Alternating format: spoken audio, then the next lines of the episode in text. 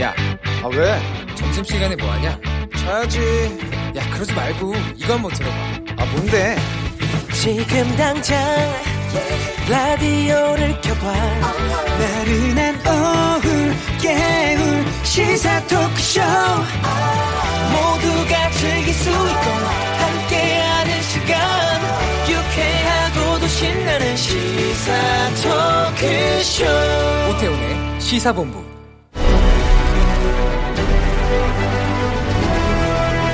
김철민의 본부 뉴스.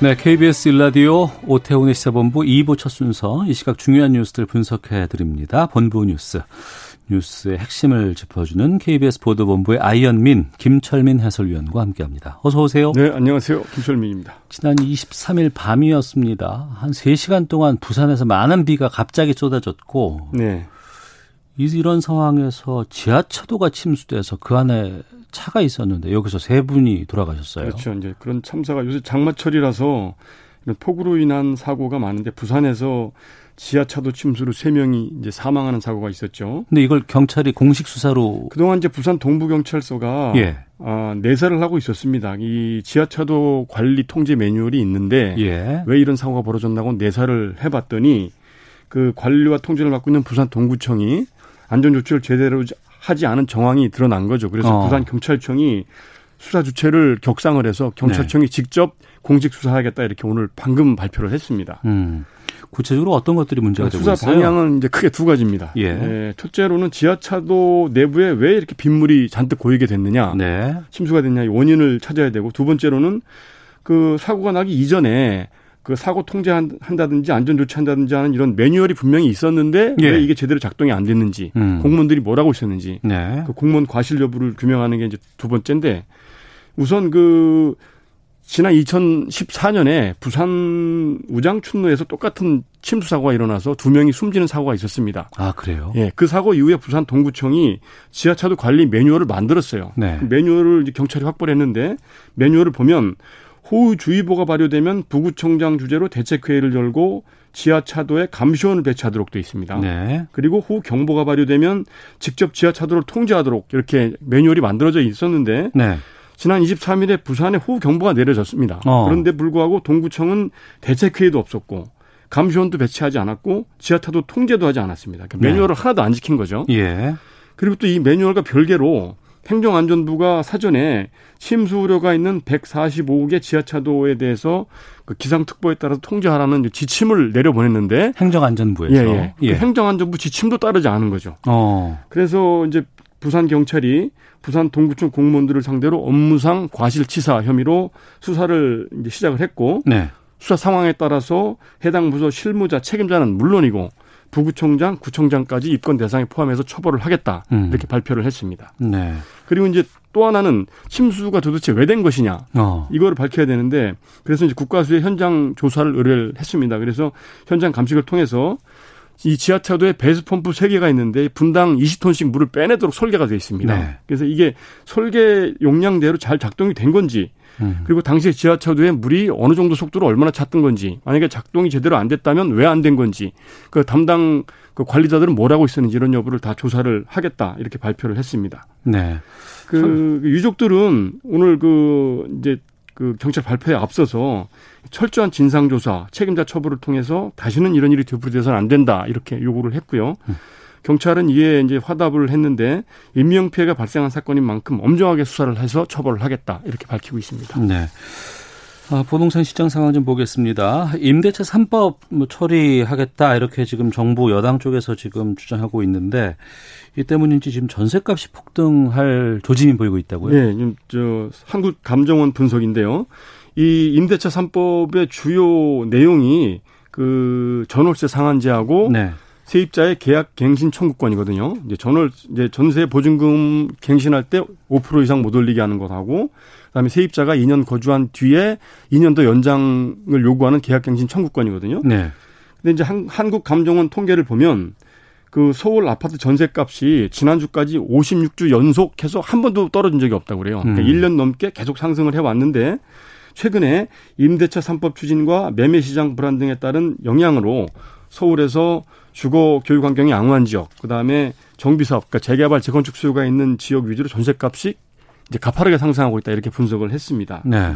왜 그런가 하고 이제 현장 얘기를 들어보니까 임대차 3법이 시행이 되면 4년 동안 보증금을 사실상 5%니까 뭐 사실상 못 올린다고 봐야죠. 이렇게 되니까 시행되기 전에 갑자기 미리 올려야 되겠다 이래서 최근에 갑자기 수천만 원씩 올려달라는 요구가 굉장히 많아졌고, 네. 그 집주인 입장에서 보면 어떻게 생각해 보면 당연한 입장인데 세입자들 입장에서도 보면 굉장히 난감한 상황이죠.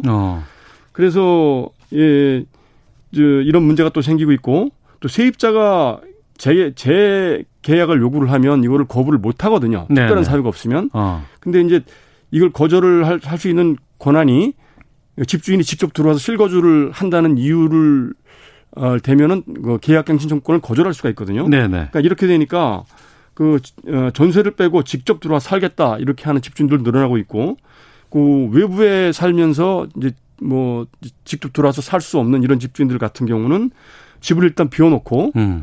주민등록만 이전해서 실거주 요건 일정 기간 채우고 나서 새로운 세입자를 맞아서 전세금을 대폭 올려서 5% 이상 대폭 올려서 새로운 세입자를 맞겠다. 이렇게 이제 그런 움직임을 보이고 있어서 전세 물건이 점점 품귀 현상을 보이고 있다. 이렇게 분석을 하고 있습니다. 네. 아직 이걸 뭐 법을 시행하는 것도 아니고 지금 시행은 아직 안 됐고요. 예. 시행을 예고하고 있는 상황에서 이제 어제 추미애 법무장관이 대략적으로 이런 내용일 것이다라고 이제 언론에 공표를 한 것이죠. 그래서 상한선이 5%고 그다음에 계약갱신은 2+2에서 4년까지 보장을 해주는 걸로 이렇게 아마 이제 알려졌는데, 이게 이제 시장이 흘러나오면서 바로 이제 시장에 이렇게 영향을 미치고 있는 것이죠.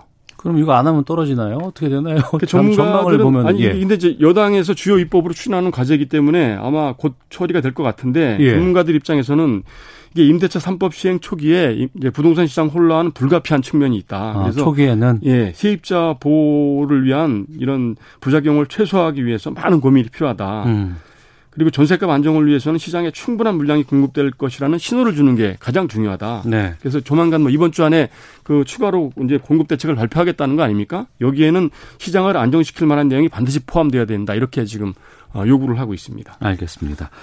코로나19 상황 좀 정리해 주시죠. 네, 코로나 상황이 뭐 나아질 기세가 별로 없습니다. 이제 오늘도 28명의 신규 확진자가 나왔는데. 28명이요? 네. 예. 지역 발생은 5명으로 많이 줄었습니다. 그런데 해외 유입이 23명으로 지역 발생의 거의 5배 가까이 이제 늘어난 상황인데, 예, 가장 우려하는 부분이 해외발 유입이 지역 감염으로 이렇게 이제 확산되는 이런 이제 악순환의 고리가 현실화되는 거 아니냐, 이런 진단이 나오고 있는데, 네. 실제로 이제 부산에서 러시아 선원들 32명 집단 감염이 나왔지 않습니까?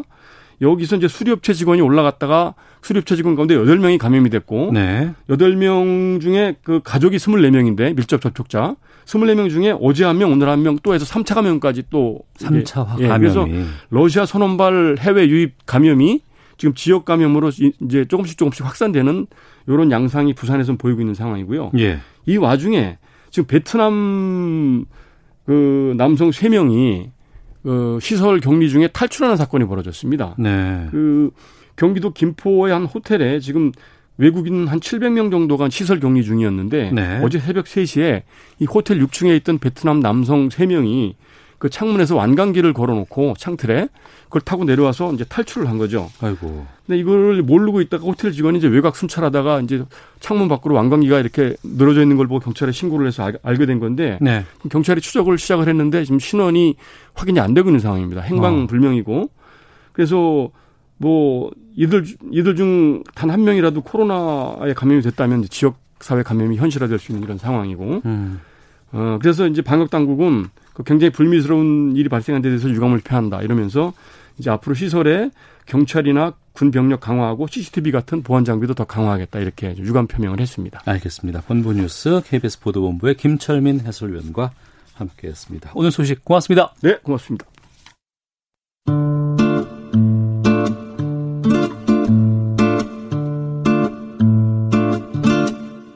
오태훈의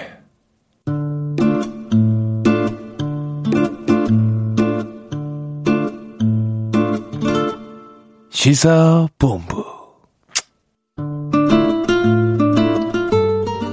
네, 1시 10분 지나고 있습니다. 시사본부 청취자 여러분들의 참여 기다리고 있습니다. 샵 9730으로 의견 보내주시면 되고요. 짧은 문자 50원, 긴 문자 100원, 어플리케이션 콩은 무료로 이용하실 수 있습니다. 팟캐스트와 콩, KBS 홈페이지를 통해서 시사본부 다시 들으실 수 있고 유튜브를 통해서도 방송 모습 확인하실 수 있습니다. 유튜브 검색창에 KBS 1라디오 아니면 시사본부 이렇게 검색하시면 영상으로도 만나실 수 있습니다. 매주 화요일에는 정치화투가 있습니다. 두 분 오늘도 어김없이 모셨습니다. 더불어민주당 김성환 의원 자리하셨습니다. 안녕하십니까? 네, 안녕하세요. 서울 노원의 김성환입니다. 미래통합당 조혜진 의원 함께하십니다. 안녕하십니까? 예, 반갑습니다. 조혜진입니다. 네. 어제 박지원 국정원장 후보자 인사청문회부터 좀 의견 듣도록 하겠습니다. 오전만 공개가 됐어요. 예. 정보위 이 인사청문회는 잘 공개 안 하죠? 예, 뭐, 그 회의 자체도 원래 공개를 안 하고, 인사청문회도, 그래서 이제 오전만 하고, 네. 오후에는 비공개로 했었죠. 네. 근데 어제는 오전엔 공개가 됐고, 상당히 관심이 뜨거웠습니다. 또, 박지원 후보자가 저희가 흔히들 정치구단 이렇게 네. 말씀을 하신 분이었고, 또 그렇게 때문에 특히 이제 야당 쪽에서, 미래통합당 쪽에서는 또, 하태경 의원이라든가 조영훈 원내대표라든가 또 강성의 어떤 그 의원들을 배치를 했는데 청문회 시작 전부터 관심이 상당히 많았습니다. 뭐 여러 가지 뭐 대북 송금이라든가 아니면은 또 학벌 관련한 뭐 여러 가지 것들 뭐 군 뭐 여러 가지 것들이 있었는데 어떻게 보셨어요? 먼저 김성환 의원께서는. 네, 이제 국정원장을 어떤 사람으로 임명하느냐 굉장히 중요한 문제인데. 네. 이제 돌이켜보면 이제 지난 이명박 정부 때 국정원에서 아주 뭐 조직적으로 소위 댓글 공작을 하기도 했지 않습니까? 그러니까 이제 국정원 개혁을 추진했어야 되는데, 지난 20대 국회에서 야당의 반대로 그게 잘 추진이 안 됐었죠.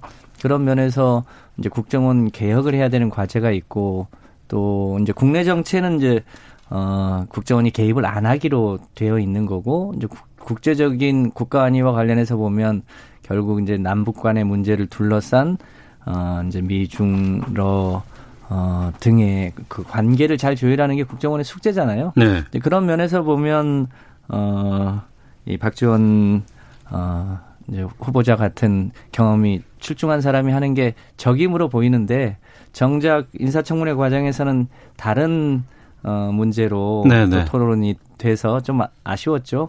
그 실질적인 그 국내 정치에 개입하지 않는 국정원의 과제라든가 이제 국제관계 문제 등과 관련한 정책적인 토론이 좀 더 됐으면 했는데 그렇지 않고 또 옆길로 새서 네.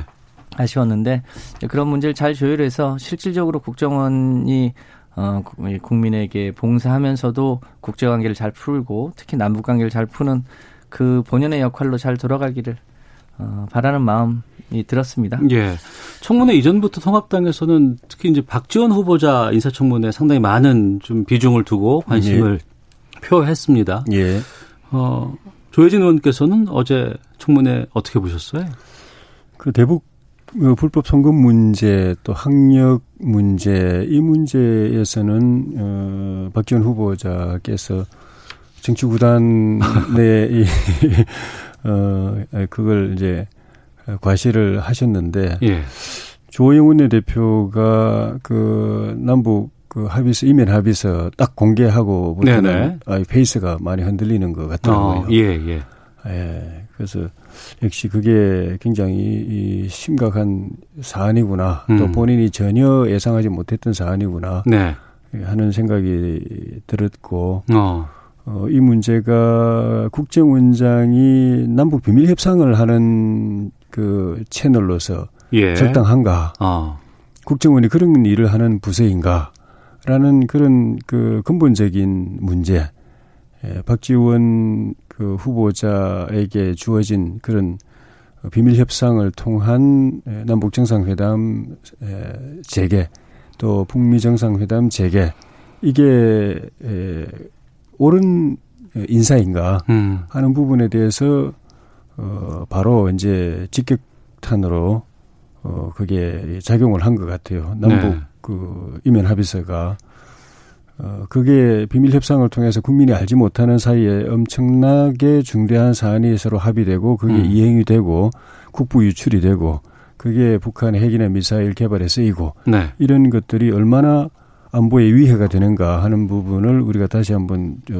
생각할 수 있는 그런 이슈였다고 생각이 들고. 그 이면 합의서 내용은 그러니까 기존에 알려졌던 5억 달러는 현대아산 쪽에서 예. 갔다라는 것들은 그동안 인정이 됐던 부분인데 예. 그 외에 25억 달러가 추가로 갈 수 있다라는 이면 합의서라는 거죠. 그게? 그렇죠. 그게 5억 불은 그 현금으로 4억 5천 불하고 또 5천 불은 그 현물로 네. 해서 5억 불이 지급이 됐는데 그게 단 줄 알았는데 이면 합의서로 공개된 데를 보면 25억 불을 또 경협하고 차관 형태로 네. 지급하겠다고 되어 있었고 그러고 보니까 그동안에 그 정상회담 이후에 우리가 쭉 통계를 보니까 남북 교역에 한 4억 5천 불 북한에 지급이 되고 또 금강산 관광 등을 통해 또 4억 1천 불 정도 지급되고 또 비료 등을 또 무상 지원한 게 그게 4억 6천 불 그리고 식량 차원으로 간 게 2억 5천 불하고 관광 투자 3억 4천 불 이게 다 해보니까 대충 맞아요. 그러니까 단순히 합의만이 아니라 이행이 됐다라는 예. 점에서 경협이나 차관의 형태로 저쪽에 흘러갔다라는 점에서 그리고 그게 우리 국내에도 그렇지만 국제사회에서도 핵과 미사일 개발에 쓰였다고 다들 이제 보고 있어서 심각한 이제 문제죠. 네. 규명이 돼야 될 사안이고 사실이라면은 후보 사퇴하겠다고 하셨으니까 그리고 그 이상의 책임도 지겠다고 하셨으니까 예. 규명이 돼야 될 것 같습니다. 예, 사실이라면은 이렇게 예. 말씀하셨는데 지금 여당 쪽에서는 이게 뭐 문건의 진위에 대해서도 좀 여러 가지 문제를 좀 나오고 있는 상황 같고요. 어떻게 보십니까? 예, 뭐 남북 관계에 있어서는 이제 소위 통치권 차원에서 이제 진행돼야 될 이제 사안들이 있는 거고요. 네. 요 비밀 합의서 관련해서는 이제 박지원 내정자가 이 자기 인생을 걸고 책임을 지겠다고 해서 이건 사실과 다르다는 건데 만약에 가정에서 그게 사실이라면 이런 게 그런 과정을 통해서 밝혀질 일은 아닌 거죠. 그러니까 이제 국가가 특히 이제 남북 간의 이제 적대적 관계를 해결해 나가는 과정에서 해야 될 여러 가지 통치행위에 있어서 진행될 내용들도 있는 거죠. 네. 저는 이 내용이 사실과 다르다고는 보는데 이제 그런 방식으로 무슨 비밀 협약이나 그렇게 진행될 일은 아니다. 네. 그렇게 보여집니다. 다만 이제 남북 간에 이제 언제까지 우리가 소위 대결적 관계로 갈 거냐, 그리고 그것을 어떻게 평화의 방법으로 이행할 거냐, 어떤 방법으로 할 거냐, 그게 과거에 그러니까 김대중 정부 이전에 남북 간에 해왔던 방식들이 있지 않습니까? 네. 심지어 야당에서는 무슨 선거를 앞두고 뭐 대신 뭐 소위 총질을 해달라 무슨 뭐 포를 쏴달라 이렇게까지도 한 적이 있지 않습니까? 그런 거에 비하면 저는 그 이후에 남북관계는 굉장히 투명해졌다고 생각을 합니다. 마치 야당에서 그동안 남북관계에서 해왔던 여러 가지 훨씬 부도덕한 일들이 많이 있지 않습니까? 이제 그런 거에 비하면 그 이후의 과정은 이제는 굉장히 투명해졌기 때문에 지금 상황에서 남북 관계를 어떻게 푸는 게 더 적임이냐. 네. 특히 이제 박지원 장관 같은 경우는 6.15 남북 정상회담 과정에서 북하고 싸워왔던 일종의 신뢰 관계가 있지 않습니까? 이제 그런 측면에서도 북을 잘 알고 또 북에서도 남측 인사 중에는 굉장히 신뢰를 하는 사람이어서 이제 그런 면에서 남북 관계를 푸는데 이제 적임이다. 저희는 이제 그렇게 보는 거고 지금 말씀하신 그 비밀 합의서 문제는 조금 더 확인이 필요한 사안이고 그래서 그거는 그것대로 확인하고 지금 국정원장이 또 해야 될 여러 가지 중요한 일은 또 할 수 있도록 해주는 게 지금으로서의 방법 아닌가 이렇게 봅니다. 네. 오전에 정보위에서 인사청문회 보고서 채택 관련해서 회의가 있었던 것으로 알고 있는데 아직 결정이 안 났나 봐요? 예, 그런 것 같습니다. 우리 당에서는 학력 문제에 관해서 예. 교육부 감사를 실시하는 걸로 청문 보고서에 들어가면 보고서 채택을 해주겠다는 입장인 것 같습니다. 네. 왜냐하면 그 학력 관련해서 본인이 계속 부인하면서 자료는 제출 안 하고. 단국대 편입학 관련해서. 예. 안 하고 있어서 그거를 나중에 교육부가 제대로 감사하면 이제 규명이 될 일이기 때문에 그거를 하겠다고 넣으면 청문 보고서 채택해 줄 입장인 것 같은데. 네. 하여튼 그 어제 그보다도 더 중요한 게 이제 좀 전에 말씀드린 그 남북 이면 합의에서 그게 이제 더 큰 문제가 됐는데. 저 어제 TV를 보면서 감으로 본인은 부인하셨는데 예. 제 감으로는 이 사실일 가능성이 높겠다는 생각이 드는 게 그 말씀을 하시는 게 서명을 한 게 기억이 안 나고 그리고 안 했다고 생각한다. 네네. 라고 표현하셨어요. 그러니까 보통 기억 이야기할 때 정치인들은 예, 사후에 보면 사실인 경우가 많고 예. 안 했으면 그냥 안 했다라고 할 텐데 그분 굉장히 노련한 분이기 때문에 안 했으면 아마 자신 있게 그냥 상대방을 콱 누르면서 안 그런 했다고 적 없다. 이야기할 예. 텐데 안 했다고 생각한다.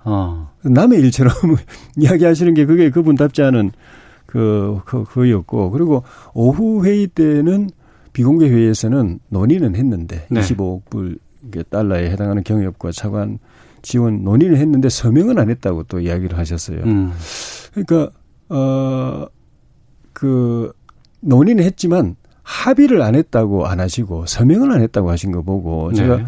합의는 했는데 서명을 안 했다는 뜻 같기도 하고 그 좀 전에 말씀드린 것처럼 나중에 사후에 다 그 이행이 됐거든요. 예. 그 아무 합의가 없었는데 이행이 될 리는 없는 거고 숫자도 그에 딱 맞춰서 거의 25억 불에 가깝게 그렇게 된 걸 보면은 사실일 가능성이 많겠다는 생각이 들더라고요. 예.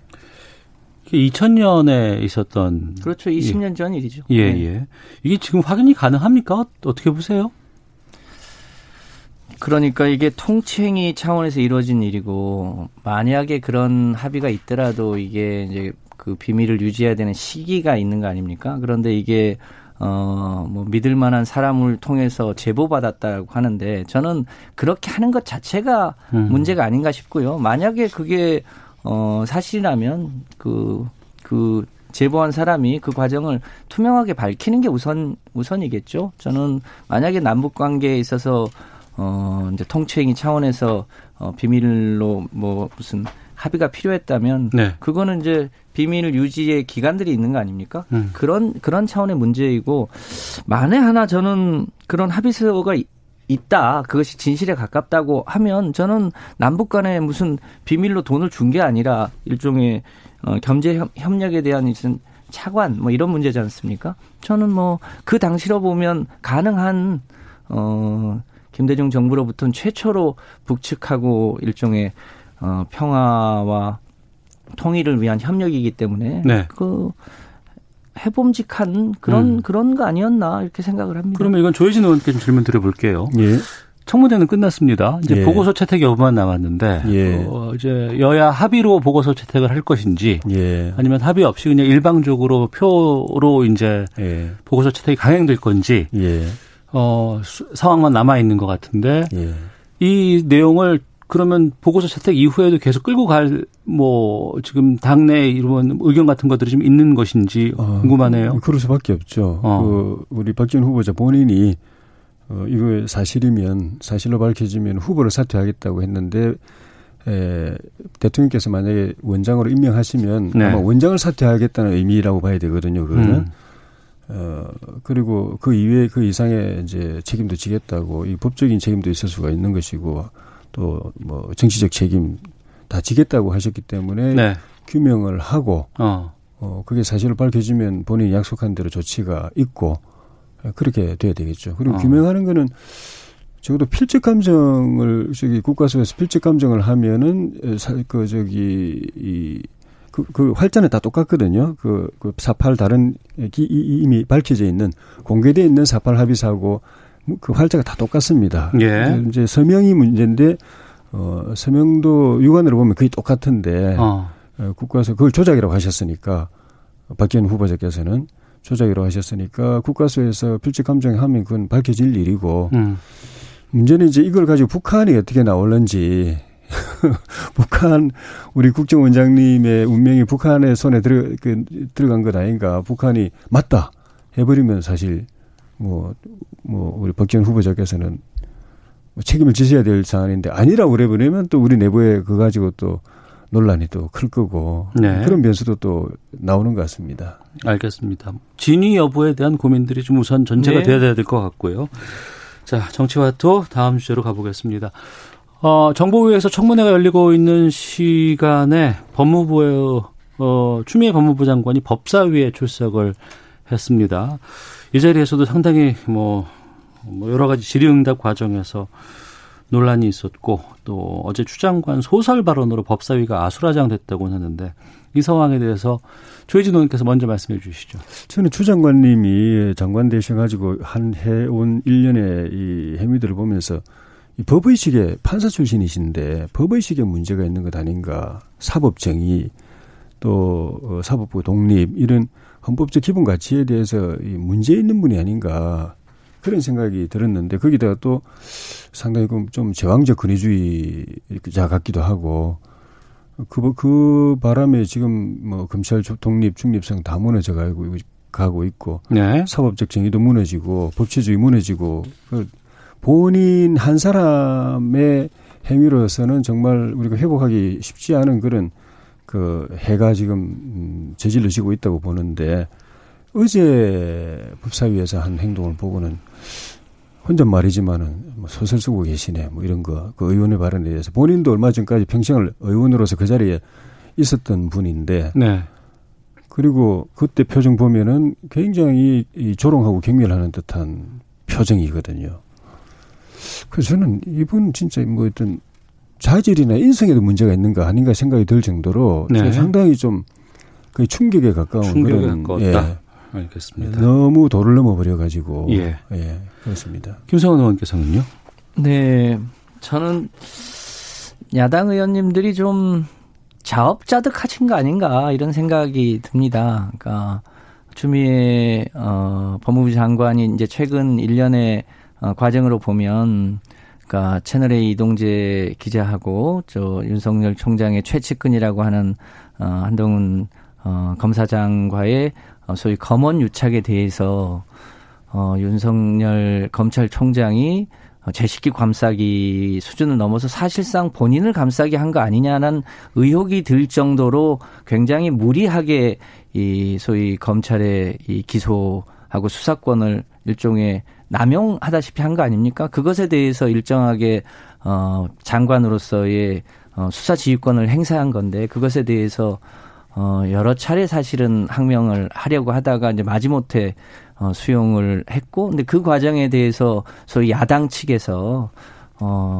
법무부 장관이 법에 정해져 있는 이 지휘권을 행사했음에도 불구하고 일종의 장관 탄핵을 불가능함에도 불구하고 소위 윤석열 총장 감싸기를 야당이 진행을 해왔고 그런 것에 대해서 제가 장관이었어도 그 야당의 행태에 대해서 동의하기가 쉽지 않았을 겁니다. 그런데 또 법사위에서 그 본인의 아들과 관련한 것에 대해서 일종의 실제 내용과 관계없는 일종의 그 이제 차관의 인사 문제까지를 이제 들먹인 거 아닙니까? 그 네. 과정에서 나온 일종의 까십이 상황인데 야당이 좀 더 그러니까 이 이제 검찰과 이제 법무부와의 관계랄지 혹은 검찰의 수사의 중립성 문제라든지 이런 거에 대해서 좀 더 진지하게 접근을 해야 되는데 네. 일종의 끊임없이 일종의 신상털기나 의혹 부풀리기 방식으로 하는 것에 대해서 이제 법무부 장관이 일종의 일침을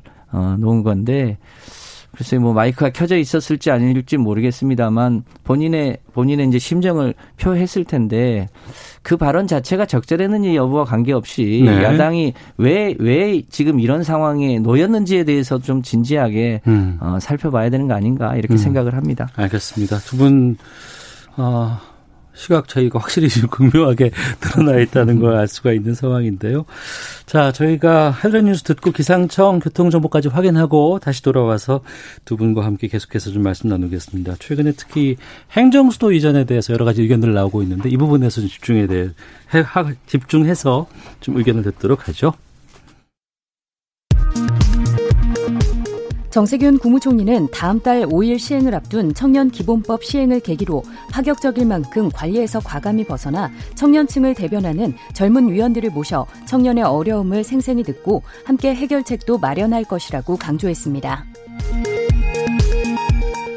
민주당 김태년 원내대표가 통합당이 상임위마다 부동산 법안에 발목을 잡는 것은 투기 방조 행위와 다를 바 없다면서 70부동산 대책 후속 입법에 대한 야당 협조를 요청했습니다.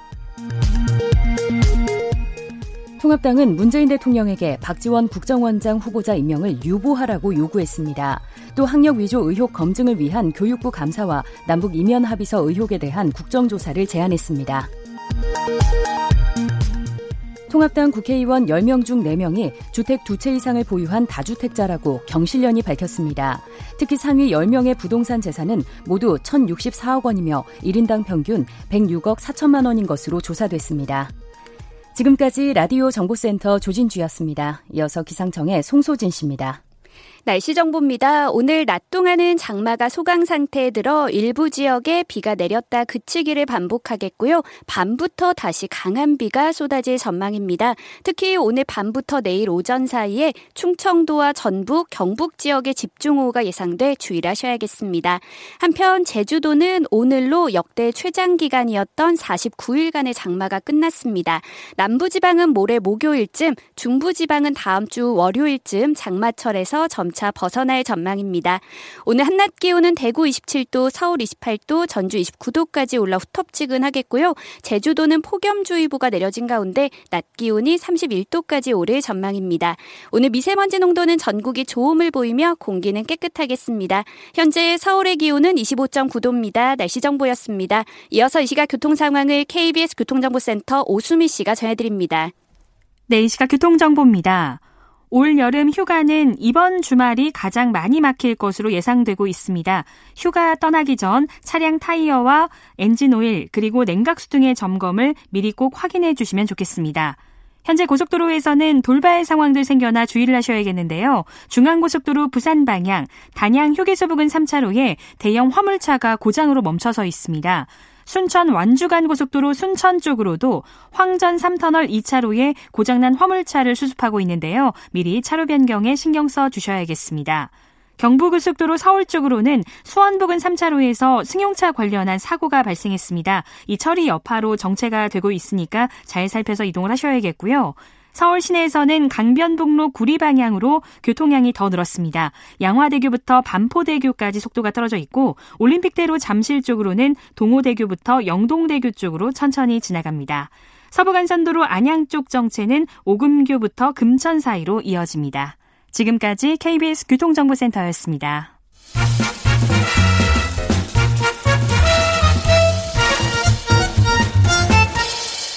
오태훈의 시사본부. 네, 정치와트 돌아왔습니다. 더불어민주당 김성환 의원, 미래통합당 조혜진 의원과 함께 말씀 나누고 있습니다.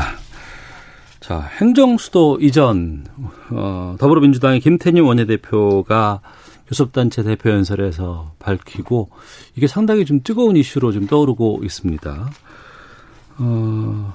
언제쯤 이게 될지 또. KBS도 뭐 이전 대상에 포함됐다더라. 그래서 뭐 여기저기서 얘기들도 많이 나오곤 합니다. 사내에서.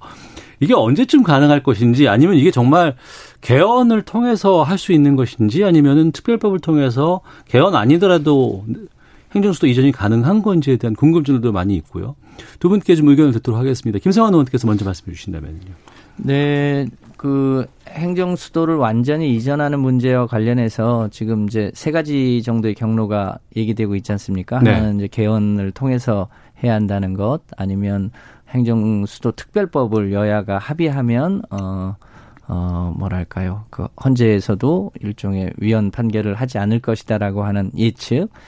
또 이 문제는 굉장히 중요한 것이기 때문에 국민투표를 해야 된다. 네. 이 세 가지 경로가 지금 검토 중인데 저희 당내에 지금 우원식 의원을 TF 팀장으로 하는 이제 위원회가 구성이 돼서 올 연말까지는 그 각각의 경로의 장단점을 분석해서 우리 당의 추진 방안을 곧 정하겠다 이렇게 하고 있는데요. 네. 그 세 가지 경로가 다 각각의 장단점들이 있습니다. 개헌은 아무래도 이것만 가지고 개헌을 하긴 쉽지 않을 수 있어서 다른 이제 권력기관의 개편 문제라든지 이걸 포함해서 할 때 이제 같이 해야 되는 것 때문에 언제 할 수 있는지 예측이 어렵다는 것이고 특별법은 이제 상대적으로 좀 쉽긴 합니다만 다시 이제 헌재 판결을 받아야 되는데 그게 이제 합헌 판결을 받을 수 있느냐, 뭐 이런 문제가 있을 수 있고, 국민투표 관련해서는 스위스나 대만은 이런 정책 사안을 가지고 국민투표를 할 수 있게 되어 있는데, 네네. 우리나라는 소위 국가 안위에 관련된 게 아니면 국민투표에 정책 사안을 붙일 수 있게는 안 되어 있거든요. 그러니까 이게 이제 이게 국민투표에 해당되는 사안이냐 이런 문제도 있을 수 있어서 각각의 장단점을 잘 파악하고 또 야당하고도 어떻게 하는 게 가장 좋은 방법인지를 협의해서 예. 올 연말까지는 그 대충의 일종의 이행 경로를 확정할 예정으로 있습니다. 어떤 방향으로 추진할지에 대해서는 야당과 협의를 하겠다고 말씀하셨거든요. 통합당의 입장도 좀 말씀해 주시죠. 기본적으로 이게 이제 이 이슈를 제기하는 동기가 정략적인 것이기 때문에 이슈를 그러니까 동기가 정략적이다.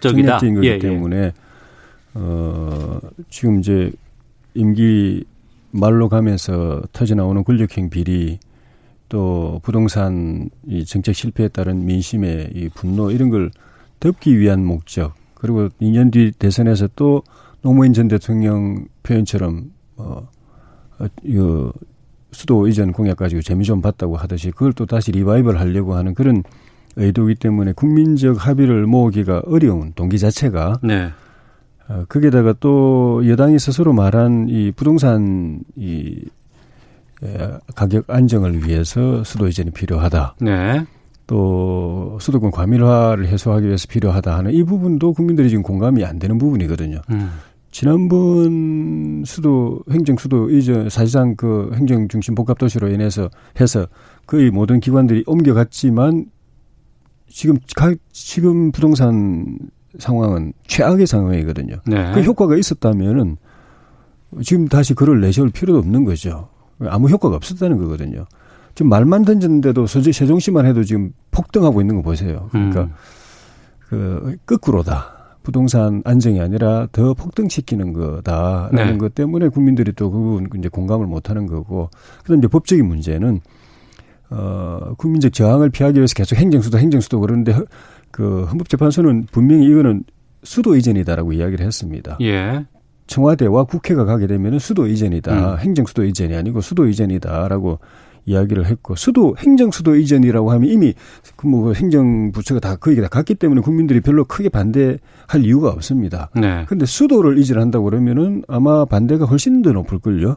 그래서 그걸 해결하기 쉽지 않고 그러려면은 이제 위원회 문제를 해결해야 되는데 그게 쉽지 않기 때문에 이 문제가 여권의 바람대로 되기는 쉽지 않을 거다라고 보는 거죠. 여권의 바람대로 되기는 쉽지 않을 거라고 말씀하시는 건 글쎄요. 협의가 좀 어려울 것 같다는 좀 느낌도 드는데 김성환 의원께서 계속 진행해 주시죠. 바로 잡을 것은 뭐 크게 다른 의미는 아닙니다만 지금 얘기하는 건 행정수도의 이전입니다. 네. 원래 노무현 정부 때도 행정수도를 이전하려고 했는데 그게 소위 관습헌법이라는 것을 회귀하게 들어서 이전을 못하니까 네. 소위 행정중심 복합도시라는 이름으로 일부의 행정기능이 옮겨간 거죠. 여전히 이 서울에 이제 국방부나 외교부나 여가부나 일부 행정기관이 있고 또 네. 국회와 청와대가 남아있는 거죠. 이걸 옮겨간다고 하는 건 일종의 행정수도가 옮겨간다는 거고요.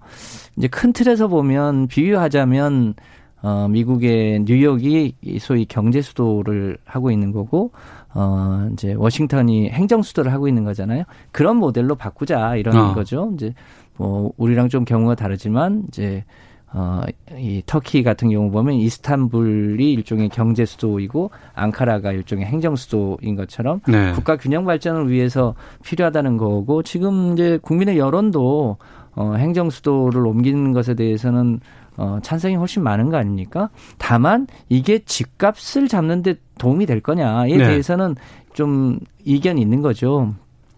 좀 아쉬운 거는 노무현 대통령 때 행정수도로 완전히 되었으면 좋았을 텐데 소위 절반만 사실상 옮기게 됐던 게 좀 아쉽고요. 네. 그 이후에 이명박 정부 때 사실상 수도권 규제 완화를 많이 하면서 그 국가 균형 발전을 하려고 했던 흐름이 다시 역류됐던 것이 이제 아쉬움으로 남는 거죠. 지금이라도 행정수도를 중심으로 해서 국가가 균형 있게 발전할 수 있도록 청사진을 다시 짜는 것, 저는 이거는 우리가 포기할 수 없는 대한민국의 숙제다 이렇게 봅니다. 네. 그런 면에서 야당도 좀 적극적으로 협력해 주시기를 희망합니다. 조혜진 의원께서는 앞서 의도가 정략적이다라고 말씀하셨습니다만, 예, 또 당 내에서 뭐 정진석 의원이라든가, 예, 김병준 그 통합당 세종시 당 위원장과 같이 이제 충청권의 인사들을 중심으로, 예, 이거 그냥 외면할 수는 없지 않겠느냐. 또 찬성하는 일부 의원들도 지금 의견을 좀 내고 있다고 하던데, 예, 이거 어떻게 돌파하실 생각이세요? 이제 행정수도, 경제수도 이 이야기를 이제 여당에서 계속 하는데, 네, 그건 이제 우리 이야기입니다. 미국 사람들이 워싱턴은 행정수도, 뉴욕은 경제수도 이렇게 이야기 안 합니다. 그냥 미국의 수도는 워싱턴이지, 미국의 수도가 두 개 있는 게 아닙니다. 기능이, 네, 기능이 다른 두 개의 수도가 있는 게 아닙니다. 일본도 마찬가지고, 중국도 뭐 행정수도는 베이징, 뭐 경제수도는 상하이 그러지만은 중국 수도는 베이징입니다. 두 개의 상하이가 수도인 것도 아니고, 그러니까 수도로 옮기려고 하는 것이고, 그래서, 네, 헌법적인 상황인데, 이 국가 100년 대계를 생각해서 예를 들면 통일 한국의 수도는 어디여야 될 것인가라는 걸까지 내다보면서 장기 포석을 고민한다든가, 네, 아니면 지금 우리 여당에서 이야기한 것처럼 지역 균형 발전, 또 지방 발전, 수도권 분산, 이런 차원에서 생각을 한다면은 그 논의 자체는 우리는 열려 있습니다. 열려 있다. 예. 예. 그런데 좀 전에 말씀드린 그런 정략적인 목적, 뭐 덮을 비리나 이 국정 실패를 덮으려는 목적, 또는 선거 때 또 다시 이 지역 표심을 자극해가지고 이용하려는 그 목적, 국가 100년 대결을 그것과 바꾸려고 하는, 네, 특정 정파의 선거 승리와 바꾸려고 하는 그런 목적 때문에 이 논의가 어려운 점 하나, 그 다음에는 결론을 내려놓고 하는 이야기잖아요. 이거는 이미 어디로 옮겨갈지 지역까지 정해놓고 하는 이야기잖아요. 네. 그거 자체가 그 논의의 의미가 없는 거죠. 진짜 통일 한국의 미래 또는 지역 균형 발전 이런 걸 열어놓고서 그러면 어떤 식으로 할 때 이 통일에 대한 대비가 되고 지역 균형 발전이 될 것인가를 모든 가능성을 다 열어놓고, 네, 토론을 한다면 괜찮겠지만 여당에서 나오는 거는 결론 이미 내려놓고 하는 거거든요. 거기에 그냥 동의하라는 것밖에 안 됩니다. 네. 그렇잖아요. 그래서 그런 논의는 우리 당에서는 이제 뭐 여러 가지 의견들이, 다양한 의견들이 있을 수 있지만은 당의 그 큰 그 의총을 통해서 크게 정리되어 있는 부분은 그런 논의는 논의의 실익이 없다, 의미가 없다, 정치적으로 이용만 당할 뿐이다, 예, 라는 쪽으로 정리가 되어 있죠. 예. 열어놓고 해야지만 참여할 수 있다라는 의견을 주셨거든요. 글쎄요, 뭐 제 느낌으로는 야당이 이거 역시 반대를 위한 반대를 하는 거 아닌가 싶은데요. 이 노무현 대통령 때도 워낙 수도권이 모든 경제와 문화와 이 여러 가지 이 자원들 다 끌어들이고 있는 블랙홀이다 보니까 그 수도권의 소위 과잉 집중이 결국 수도권은 넘쳐서 힘들고 지방은 부족해서 힘드는 이 문제를 해결하자고 해서 소위 행정수도를 이제 옮기자고 했던 거 아닙니까? 그 연장선에 있는데 당시에 그것을 온전하게 다 하지 못했기 때문에 지금이라도 그 행정수도를 완성하자라고 하는 취지로 제안하는 거였고, 그러니까 그 연장선에서 보면 행정수도를 옮기려고 하는 위치는 대략 현재 세종시가 중심이 되는 건 맞죠. 그런데, 네, 뭐 그것에 대한 여러 가지 기능을 다 막아놓고 토론하자는 것은 아니기 때문에 그거를 예컨대 점진적으로 갈 건지, 예를 들면 현재처럼 이제 국회 분원, 또 청와대 분원을 갔다가 아니면 완전하게 갈 건지, 아니면 이참에 한꺼번에 갈 건지, 네, 아니면 지금 이제 대전은 세종시와 통합해서 대전시와 세종시가 일종의 통합하는 행정수도로 가보자고 하는 새로운 제안도 있지 않습니까? 그런 여러 가지 요소들을 난 검토할 수는 있다.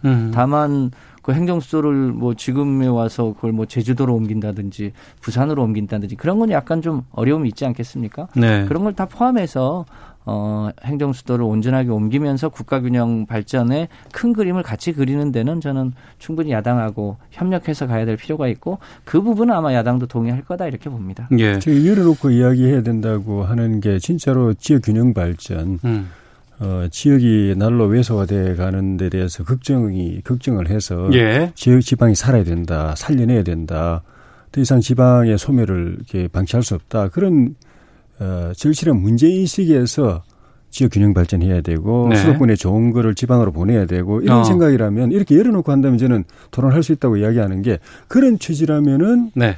오히려 수도권에서 먼 데로 보내야 됩니다. 그러니까 수도권 인접 지역은 수도권에서 좋은 게 넘쳐가지고 거기서 이제 혜택을 보고 있는 지역이고 네. 수도권에서 먼 지역 광주나 부산이나 전남이나 경남이나 이런 데는 수도권의 비례화를 뒷받침하는 차원에서 이쪽으로 다 빨려 들어가는 그쪽에서 갈수록 말라 비틀어지는 지역이거든요. 네네. 인구도 없고 복지도 줄어들고 교육도 피폐화되고 그럼 그쪽으로 보내야지. 알겠습니다. 혜택을 보고 있는 지역에 자꾸 보내는 것이 맞으냐. 예. 그때 수도권 비례화 때문에 빨려 들어가서 진짜 피폐되고 있는 그 지역에 보내는 게 그 지역을 배려하는 게 맞으냐. 예. 그부터 열어놓고 이야기를 해야 되는 거죠. 알겠습니다. 이 상황은 아마 올해 지나서 내년 재보궐 선거라든가 또 대선 때까지도 계속해서 이건 살아있는 부분이고 이게 딱 한순간에 안 해, 해 이렇게 정리되는 부분은 아닐 것 같아요. 계속 살아있는 논쟁과 또 여러 가지 고민들이 함께 병행돼야 될 것 같습니다. 어떻게 추진하는 방법까지도 좀 여러 가지 다양한 의견들이 있기 때문에요. 청취자 의견 잠깐 소개해드리고 마치겠습니다. 0678님 서울은 이대로 안 됩니다. 이전에 찬성합니다. 라고 주셨고 9184님은 수도 이전은 국가적으로 굉장히 크고 중요한 일입니다. 집값 잡으려면 더 다양한 방법으로 노력해야지 땜질식 해법 들고만 안 됩니다. 3839님 수도 이전 국가 균형 발전을 위해서 적극적으로 필요하다고 봅니다. 의견 또 3288님은 저는 반대합니다. 국민 대다수의 삶에 큰 영향을 미치는 일입니다. 국민 투표를 해야 합니다라는 의견도 주셨습니다. 자, 정치와 투 마치겠습니다. 두 분 말씀 고맙습니다. 네, 고맙습니다. 감사합니다.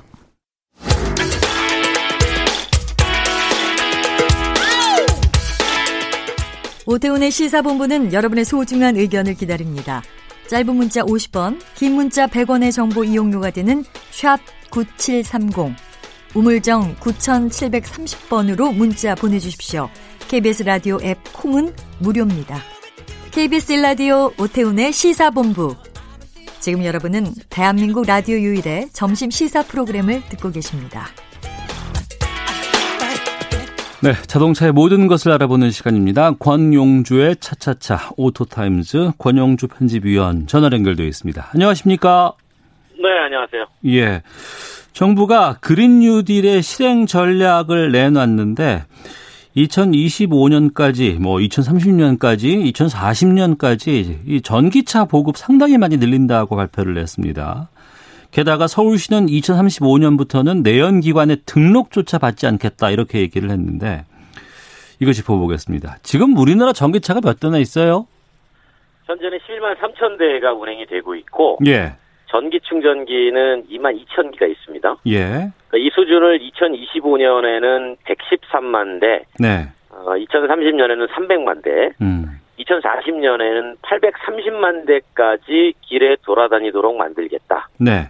이게 해외 주요 도시들도 내연기관차 퇴출을 선언하는 중이니까 그 대열에 동참한다는 그런 차원으로 그린 뉴딜의 실행 전략으로 발표가 됐죠. 네, 2025년까지 지금의 10배 이상으로 늘려야 된다는 것 같은데 예. 이게 돈이 많이 필요하지 않나요? 친환경차 100만 대 시대가 되면 네. 근본적으로 유류세 문제가 선결돼야 됩니다. 네. 그러니까 아직은 보급 대수가 많지 않아서 보조금 부담이 그렇게 크지 않는데 100만 대 보급을 위해서 2025년까지 보조금을 유지하려면 당연히 말씀하신 것처럼 돈이 필요하고 네. 재원이 필요하다는 얘기인데 이게 전기차 확대로 줄어드는 유류세를 보전하기 위해서 결국은 수송용 전기 에너지에도 세금이 필요하지 않겠느냐 그런 얘기가 흘러나오는 겁니다. 그러니까 지금은 그 전기차 충전할 때 돈 거의 안 들잖아요. 그렇죠. 그냥 쉽게 보면 전기 이용 요금만 내는 거죠. 네. 그런데 이제 자동차 기름 넣을 때는 그 기름에는 엄청난 기름에 대한 세금이 들어가 있고 이게 상당수의 세수의 재원이 되고 있는데 이 부분이 좀 곤란되겠네요. 그러니까 세금 분리가 주목을 받는 겁니다. 네. 이게 무슨 얘기냐면 그 말씀하신 것처럼 휘발유 1리터를 차에 집어넣으면 네. 거의 절반 정도가 세금이에요. 그중에 많은 부분을 차지하는 게 우리가 교통에너지 환경세라고 하는 겁니다. 네. 휘발유는 지금 리터당 475원이고 경유는 340원인데 우리나라가 전체 연간 유류세를 거두는 규모가 2017년 기준으로 약 한 26조 원 정도 되고 이 가운데 교통에너지 환경세가 15조 원 정도 됩니다. 예. 그러면 이렇게 교통에너지 환경세는 교통, 에너지, 환경 이 세 항목별로 걷는 거예요. 이거 네. 합쳐놓은 거죠. 예예. 그러니까 이 중에서 주로 한 80%가 교통 부문에 사용이 되고요. 그 교통 부문에 사용되는 것 중에서도 도로에 한 40% 정도가 사용이 됩니다. 그러니까 지금 자동차 운행하시면서 도로를 이용하시잖아요. 네. 그 이용하시는 분들은 일종의 내가 유류세 낸 것 중에 교통에 관련된 세금으로 만든 도로구나. 네. 그러니까 나는 충분히 자동차로 이용세를 내고 있는 거구나. 라고 생각하시면 돼요. 근데 이제 전차도 예. 도로 이용하잖아요. 그러니까요. 예. 근데 유류세는 안 냈잖아요. 안 내죠. 예. 전기차 이용자가 사용하는 수송용 전기는 예. 이 교통세가 없단 말이죠. 근데 도로는 함께 이용하지 않습니까? 네. 그러니까 교통세를 부담하는 게 맞지 않느냐. 그럼 교통, 환경, 에너지세로 지금 뭉뚱그려졌는데 예. 이걸 교통하고 환경과 에너지로 분리해야 되고 여기서 별도 과세해야 된다는 것이죠. 그렇게 되면은 휘발유만 가지고 교통세를 계산해 보면 네. 리터당 약 한 182원에서 207원 정도 수준이 되고요. 예. 수송용 전기도 이 비슷한 수준에서 이른바 교통세 필요하다라는 얘기가 나오는 겁니다. 네. 그런데 그 전기차에 충전하는 거 있지 않습니까? 이게 예. 전용 충전소에서 돈을 내고 충전하는 경우도 있지만 그렇지 않고 다양한 방법으로 전기차를 충전하는 방법이 있어요. 예. 가정용 전기에서도 충전하는 경우도 있거든요. 그렇죠. 이럴 때 세금을 이거 어떻게 부과를 할까라는 궁금증이 생깁니다. 그래서 기름은 그냥 어차피 정유세에서 나오는 그 리터에다가 리터당 얼마입니다라고 세금을 부과하면 되지만 네. 전기는 어디서 부과할지가 좀 애매하죠. 네. 왜냐하면 가정용 전기를 끌어다 쓸 수도 있고 농업용 전기를 끌어다 쓸 수도 있고 네. 그러다 보니까 이제 미국 같은 경우에는 이 전기차에 일부 세금을 부과하는데 연간 평균 주행거리를 계산해가지고 부과합니다. 그러니까 당신이 전기차로 1년 동안 15,000km를 운행했군요. 예. 그러면 도로를 이용한 거는 15,000km에 해당되니 킬로미터당 얼마를 내세요? 예. 이렇게 계산을 해버립니다. 그러면 직접세가 되겠네요. 그렇죠. 그러니까 그 금액이 휘발유의 교통세하고 비슷한 수준이라는 거죠. 예. 그래서 기본적으로 도로를 이용하는 것에 대해서는 세금 부과가 공평하게 이루어져야 되고 단 전기차가 환경이나 에너지 부분에서는 내연기관보다는 좀 더 좋다고 판단이 되니 네. 그 부분은 과세를 조금 면제해 주는 것이 맞지 않느냐라는 얘기가 흘러나오는 겁니다. 네, 뭐 여러 가지 그 세수에 대한 고민도 있을 것 같고 게다가 뭐 전기차가 공해물질이 없다는 것 이건 장점이라고는 합니다만 지금 서울시는 뭐 2035년까지 내연기관 등록은 아예 받지 않겠다고 하고 지금 뭐 2024년까지는 뭐 노후경유차 모두 없애겠다 이런 발표들 계속 나오고 있습니다. 그런데 이게 현실적으로 가능한가에 대한 지적도 나오거든요. 그러니까 이런 것도 결국은 다 지금 그 돈 문제라는 거죠. 네. 왜냐하면 2019년 기준 국내에 모두 등록된 경유차가 몇 대냐면 무려 995만 대입니다. 거의 1,000만 대 육박하네요. 그렇죠. 2010년 이후에 등록된 경유차가 719만 대니까 예. 오래된 노후 경유차 그러면 지금 276만 대가 해당이 되는 거고 네. 이게 2024년이 되면은 또한 4년 사이에 등록돼가지고 지나간 차도 나오잖아요. 그것도 한 228만 대 됩니다. 그러니까 4년 동안 504만 대의 경유차를 없애야 되고 이거 따져보면 연평균 126만 대를 줄여야 한다는 계산이거든요. 예. 이게 과연 현실이 가능할까? 라는 거고요. 이게 제 아무리 친환경 그린 뉴딜 얘기가 나오지만 네. 기본적으로 재정 문제에 대해서는 아무런 발표를 하지 않는 게 정말 이게 의지가 있으면 재정 문제까지 얘기를 해야 되는데 네. 그렇지 않으니까 문제가 된다 이렇게 나오는 거죠. 네. 그러니까 앞으로 이 교통 관련된 방향은 저공해 쪽으로 가야 된다는 거 아니겠어요? 뭐 구체적으로는 승용버스 화물차 113만 대를 전기로 바꾸기 위해서 보조금을 2025년까지 연장하고 세제 혜택을 준다는 거고요. 예. 충전요금 부가체계도 바꾼다고 하는 건데 그래도 나오는 얘기가 이게 노후 소경유차 없애려면 약 한 4조 6천억 원 정도 필요합니다. 네. 근데 전기차 확대로 개별 소비세와 유류세가 1조 원 넘게 줄어요. 그러니까 지방세도 줄고요. 네. 그러니까 나오는 얘기가 친환경 그린 뉴딜 좋은데 이게 방향성은 확실히 정하자는 겁니다. 어떤 방향으로 정하면 될까요? 세금을 줄일 것이냐 아니면 네. 친환경이냐. 그러니까 세금 정책을 우선으로 할 것이냐 네. 아니면 친환경 정책을 우선으로 할 것이냐 방향성이 정해져야 네. 우리가 로드맵을 짤 수 있다라는 조언들이 흘러나오는 거죠. 거기에 그럼 조언을 해 주신다면? 자동차 기술의 보조금 말고 네. 역할에 따라 주면 됩니다. 역할에 따라서 줘야 된다? 그렇죠. 왜냐하면 그 용도가 뭐냐. 예. 많은 사람들을 실어 나르느냐 실어 나르지 않느냐. 많은 사람을 실어 나를수록 보조금을 더 주는 쪽으로 가면 네. 유류세 부담도 좀 줄일 수 있죠. 왜냐하면 영업용은 어차피 유류세 면제가 일부 이루어지고 있기 때문이죠. 역할에 따라서 주자. 알겠습니다. 자, 오늘 말씀 여기까지 듣도록 하겠습니다. 고맙습니다. 감사합니다. 네, 권영주 차차차 오토타임즈 권영주 편집위원과 함께했습니다. KBS 라디오 오태훈의 시사본부 여기서 인사드리겠습니다. 내일 12시 20분에 다시 찾아오겠습니다. 안녕히 계십시오.